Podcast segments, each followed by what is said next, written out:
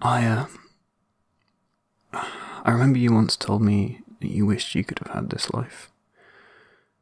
We were young, you were still a teenager, and angry because of my selfishness. You were forced to take the choice I'd rejected to become our family's elder. Protecting you wasn't the only reason I chose a different path, but I'd be wrong to deny that it was part of it. Every time we leave the village, we put ourselves in danger. I never wanted that for you. I guess I wanted the same for Isin too. From the moment you brought him home, I loved him, almost as much as you did. The weight of the pain you feel when you read these words will be so much greater than mine, but I will carry my own part of that burden with you. He didn't make it. We found his body earlier today. I don't know who to blame. I don't know why he went off without his companions. I don't know how they knew that it was him that killed one of them. I know you'll want to blame me. I, wish I'd been there. I wish I'd been able to stop it, or if not, be there in his place. I was the one who cut him down. I sent him to the Sharrow, laid him out among the tarn grass and the goat's tail, and. I don't even know what these fucking jackals want. I don't know why they're doing this. Now I'm gonna have to tell you he's dead. I know you won't want to talk to me after, or even listen, so I'm writing. In case I don't make it. In case one day after you want to read it. Maybe when that day comes and I'm gone and Corin's grown, you might let him read it too. It's dangerous out here doing this. Out here, the winds seem to grow colder and colder, and knowing that you're safe, both of you, warms me against them. Stay warm by your fires. Stay safe. Briss. Welcome to These Flimsy Rituals, a narrative first podcast focused on telling small stories in big worlds. Joining me today is Steve Martin. Hello, uh, I'm Steve, and I'm on Twitter at purple underscore Steve. And I'm your host, Adam Dixon, and you can follow me on Twitter at, at tdixon, and you can follow the show on Twitter at Flimsy Rituals. It is just me and Steve today.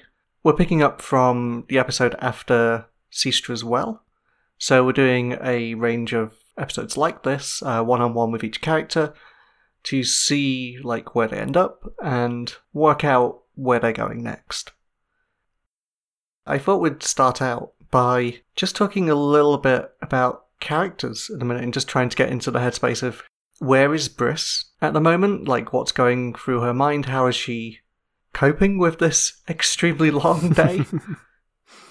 so, Briss has been pretty single minded for this whole day because it was a, a very simple Chala's gone missing, we're separated, need to find and save Chala, basically uh, she she sees herself very much as a protector first. So it was like no distractions, no nothing else was just going was going to get in the way. It was find Chala and bring her back to her family. So everything was very simple for a while. It was very simple, and then found Chala, and Chala summoned some kind of force which gave everybody else a lot of strength, and some people got basically vanished, and really weird things happened, and Chala was right in the center of that. And she's already a little bit scared of Chala, and seeing this happen was kind of the last straw almost. And I think she's really, really. She's just completely lost track of how the hell she's supposed to deal with all this situation. All this magic stuff is very much not her thing. Her way of dealing with stuff is if she can hit it, she hits it. If she can walk away, she walks away, basically and she can't do either of these things at the moment. Well, she can.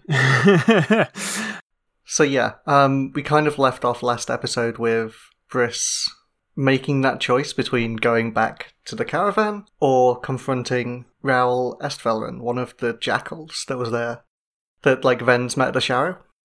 Mm-hmm. So basically, up until this point, she's been able to, well, re- very recently, she's been able to forget about the whole Jackal situation because everything else has been so serious. And as soon as, as soon as she realized that this was one of them, it all came flooding back. Um, shit, wait, what's his name? Um, Corin's dad. Oh, Isin. Isin, that's it, yeah. So as soon as she realized that this was one of the jackals, it all comes back.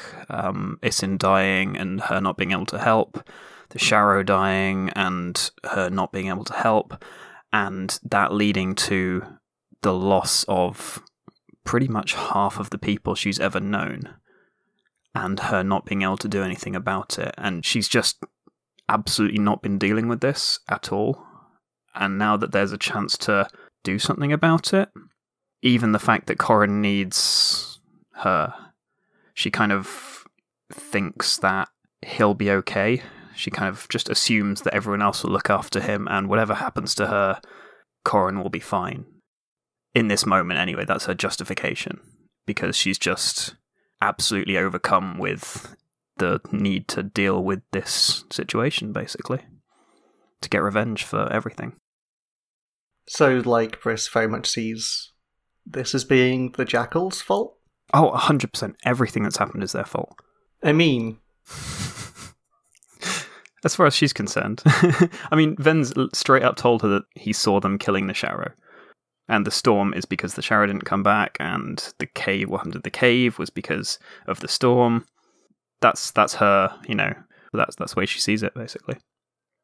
so we left off with Briss. She was drawing her sword? She was she was hold, holding onto it. It's still it's still sheathed. Okay. So it's not drawn as you come out. No. Can I um can I use my my survivalist feat feature thing move? That's the one. Because it's when you declare a feature in this. Uh, sorry, when you declare a feature of the wilderness around you, roll on a ten plus. It's there as you described it. On a seven to nine, it's there but different. I think I'd like this to be like the spot that they're in is somewhere that she knows and as she kind of moves towards it, I think she'd like to kind of put herself in an advantageous position by like remembering a point slightly up a hill from them, behind a bit of cover, where she can see them, but they can't necessarily see her. Is that something I can do? Um, they will absolutely see you. You're coming out right in front of them. It can definitely be a spot that is advantageous to you, though. But you're not going to be able to, like, avoid them seeing you. Your choice was to confront them. Yeah, yeah, absolutely. Like what I'm thinking is, can I sort of come out with the gun drawn and be at, at a range where I can sort of point it at them without them being able to immediately. You can definitely come out with the gun drawn, and you might have time to fire a shot. Sweet. Um, so you want to be, like, somewhere high ground sort of thing? Yeah, yeah, just somewhere with a little bit of advantage. Maybe like on some sort of tree roots or something like that that they might have to climb a bit to get to me. Yeah. Maybe it's like one of these. So we just got, like, that piece of art from Beck. Oh yeah. Maybe it's like one of those, like, weird stone bridges Oh, sweet. Yes. and is kind of like sunk into the earth on one side and is raised on the other, and you're kind of coming. Like Raoul was kind of crossing over it, and you're kind of on the higher point of that. oh, you know, do you know Puzzle Wood? I don't. It's a it's a it's a little forest and a little area in the Forest of Dean, which is just these amazing kind of winding routes and these weird tiny canyons and stuff that they film basically every sci-fi thing in. Like there was a scene in Star Wars, the latest Star Wars that they filmed there. They've done a load of Doctor Who, some King Arthur stuff. It's just this really weird looking woodland with all these kind of twisty little rock canyons and stuff. So, something like that. I'm, I'm picturing. Yeah, maybe like there's like a stone bridge that leads into the tree, Sweet, and then a tree has kind of been weirdly carved to like go up a slope. awesome. I like it. Yeah. So, uh, make your roll. How is Briss feeling?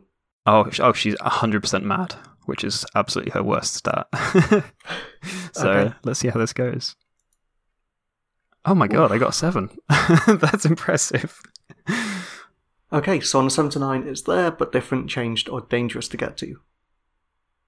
So I think the thing that you forgot in all of this, like, it's there as you described. There is this old sort of stone archway bridge that you're not sure whether is like a piece of architecture in order to allow people to cross or is like some kind of gravestone or marker. That leads into a spiral staircase carved out of a dying tree. I feel like the thing that you forgot is just how precarious both of these places are. Like the tree itself is very slippery. I, I think it, maybe it's been raining a little, and it kind of like the moss that like covers it is very slick underfoot.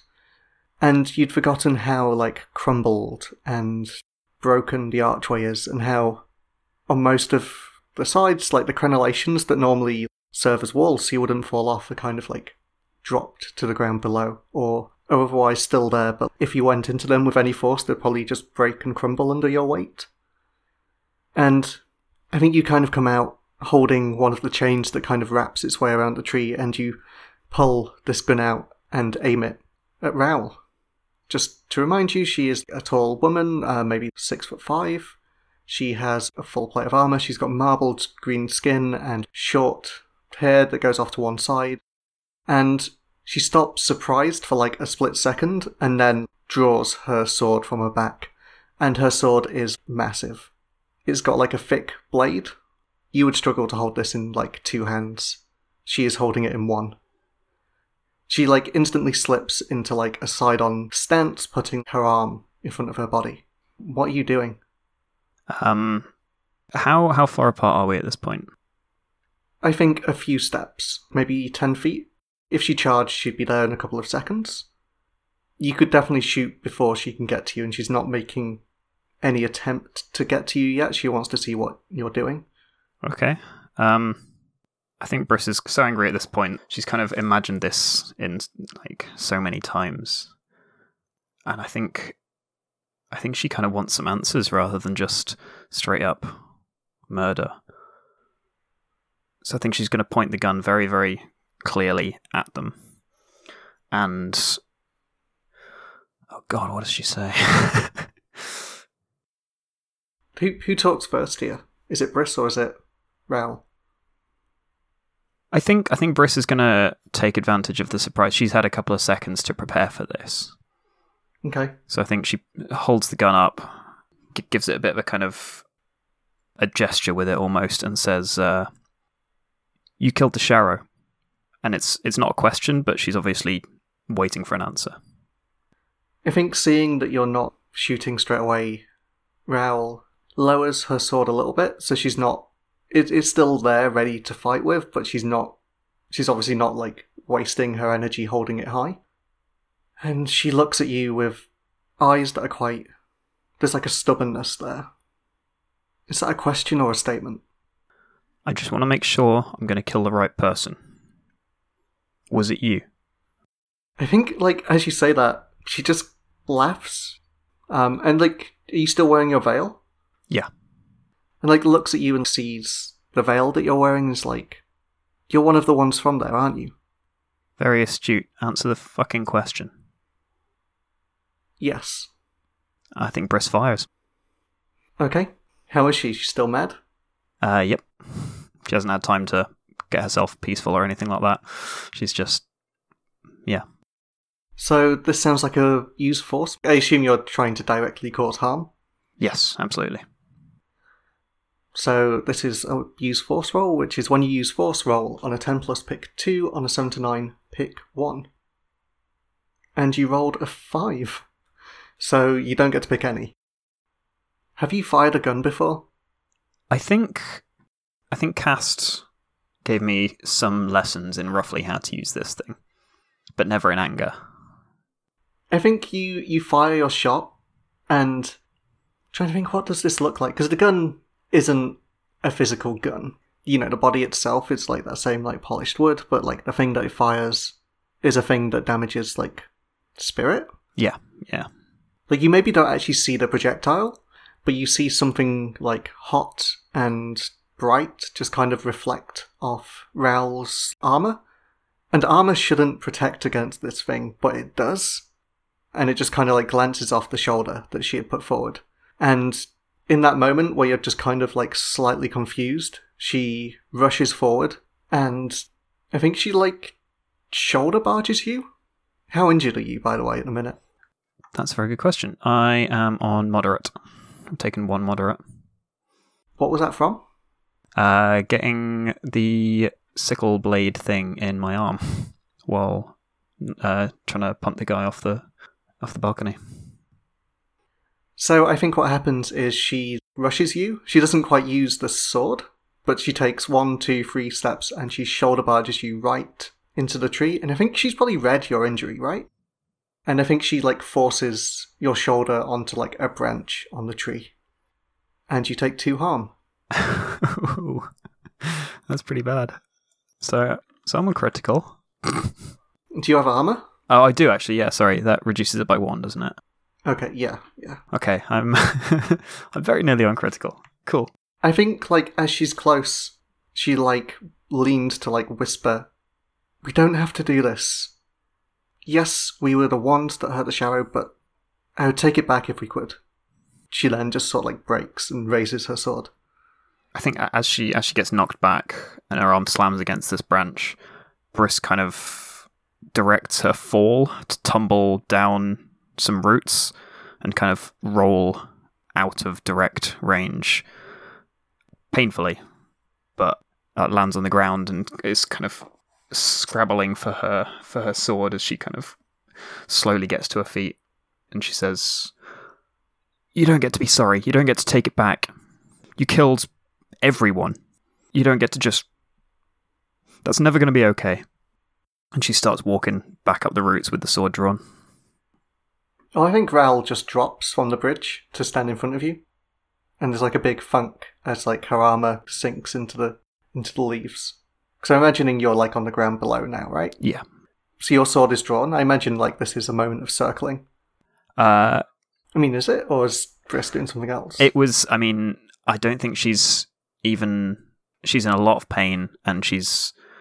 It's not even kind of a like pause to consider the opponent. She's pretty sure she's in a lot of trouble here, and she doesn't care, and she's just going to run in and swing the sword wildly at, at them. Okay. Can I have a response first? Yeah, yeah, absolutely, absolutely. Raoul says, I'm not asking for forgiveness, I'm asking for a chance to make things right. I like the idea that she says that while blocking, like, like while reacting to Briss's attack. So yeah, like Briss rushes in, and I imagine like Raoul blocks it. Does Briss like manage to keep her footing? As like this uh this blow is kind of blocked, and like the energy is given back to her. I don't know, like the way I the way I picture this is Briss kind of swinging her sword fairly wildly and um, Raoul deflecting them quite easily, but kind of knocking them to one side, not ever trying to drive Briss back, maybe taking a couple of steps back herself when when one of the swings comes in a little bit stronger, but at the same time as doing all this, barely really breaking a sweat and kind of trying to talk her down, maybe.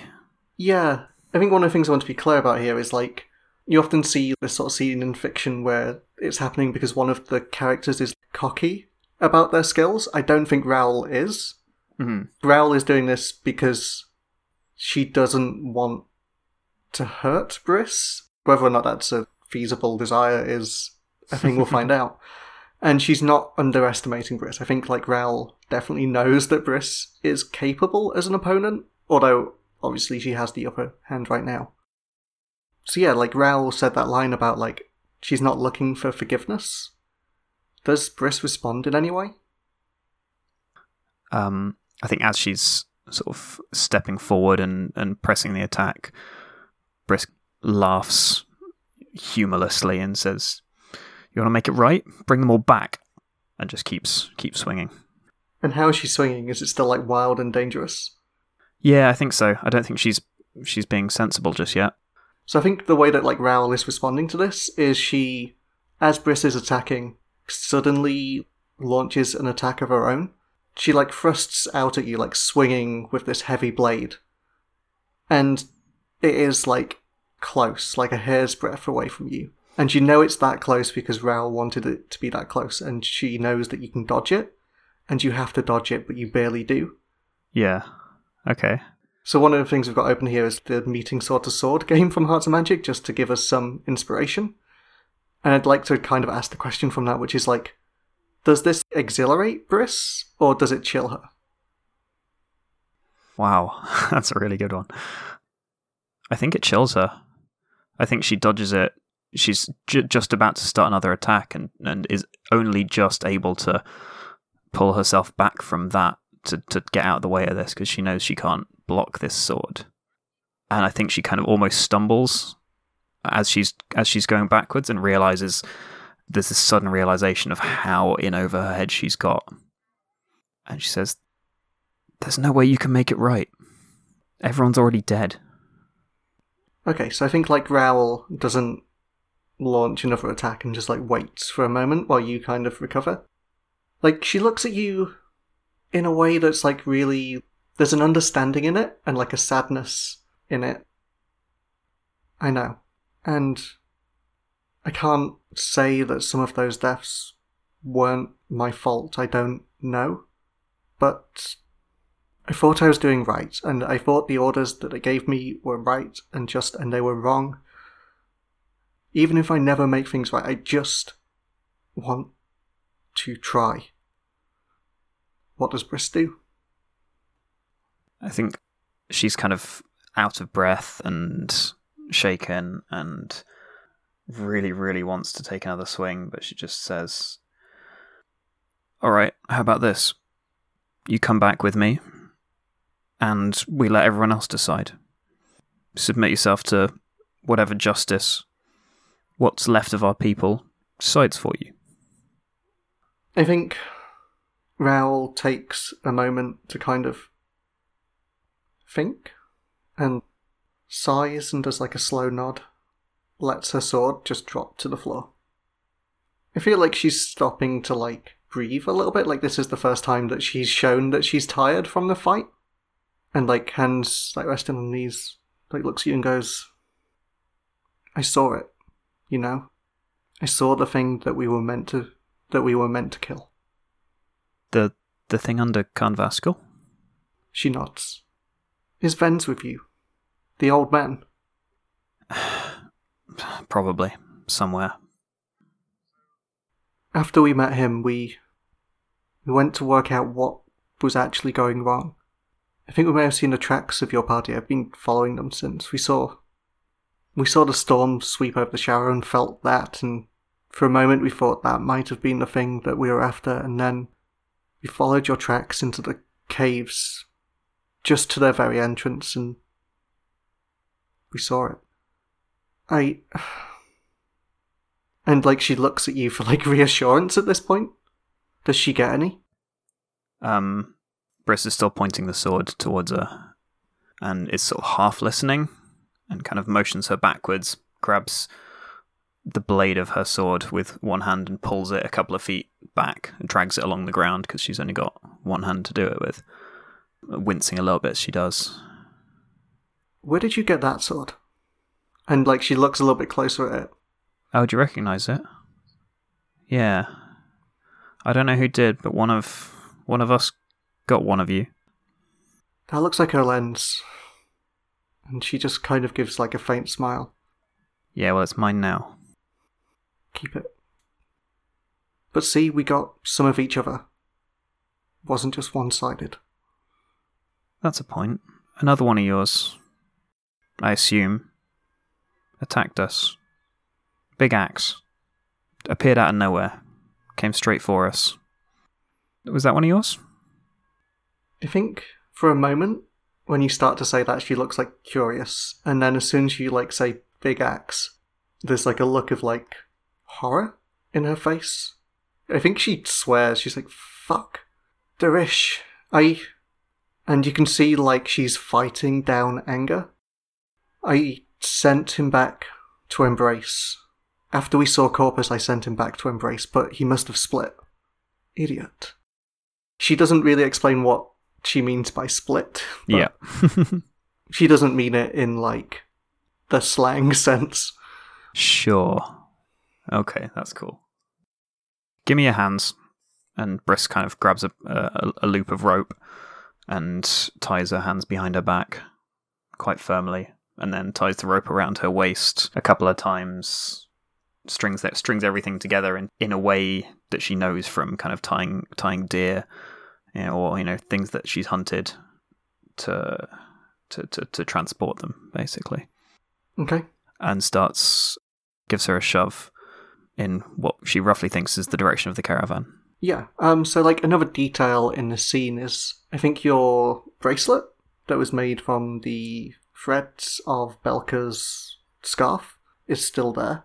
It's somewhere halfway between like thread and chains. It's almost like fabric woven to look like chains. The bracelet is kind of around your wrist, and like trailing off it, you can see like a piece of string, and that corresponds like almost exactly with the direction of the caravan, but not quite. When Briss notices that, like she just breathes a sigh of relief because the reason she freaked out so much is because it had vanished and turned into a chain. And the fact that it's back to thread is just a massive reminder of everything else that's out there. And I think the thing that is weird about it is it didn't encumber you at all during the fighting. If you try to like put your arm behind your body, it doesn't it wouldn't get in the way. Your body wouldn't get in the way, it wouldn't tangle around you. I think as you're tying Raoul, she like looks at you and goes, So what happened to him? What what happened to Darish's shadow? It's not a problem anymore.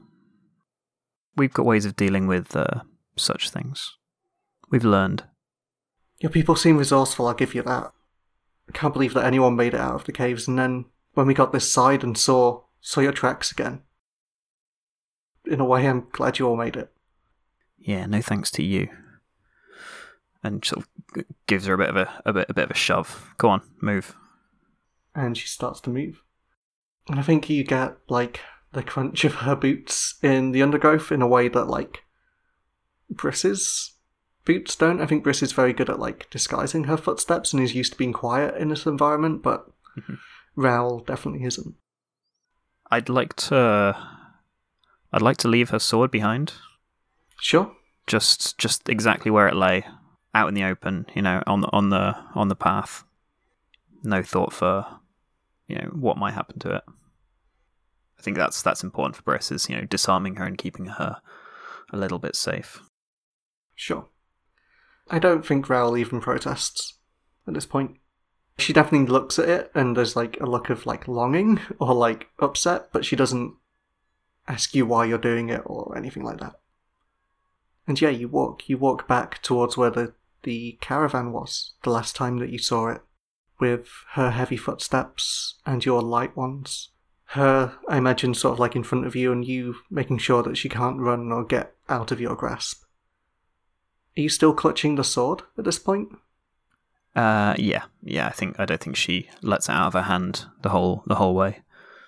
Very very wary of this person, even though even though she's tied up and yeah, still scared. You probably like close on a close up of like Briss's knuckles, and you're gripping the sword too tight. Like your knuckles have kind of whitened, as you don't even realize that you're clenched around the hilt of the jackal's blade.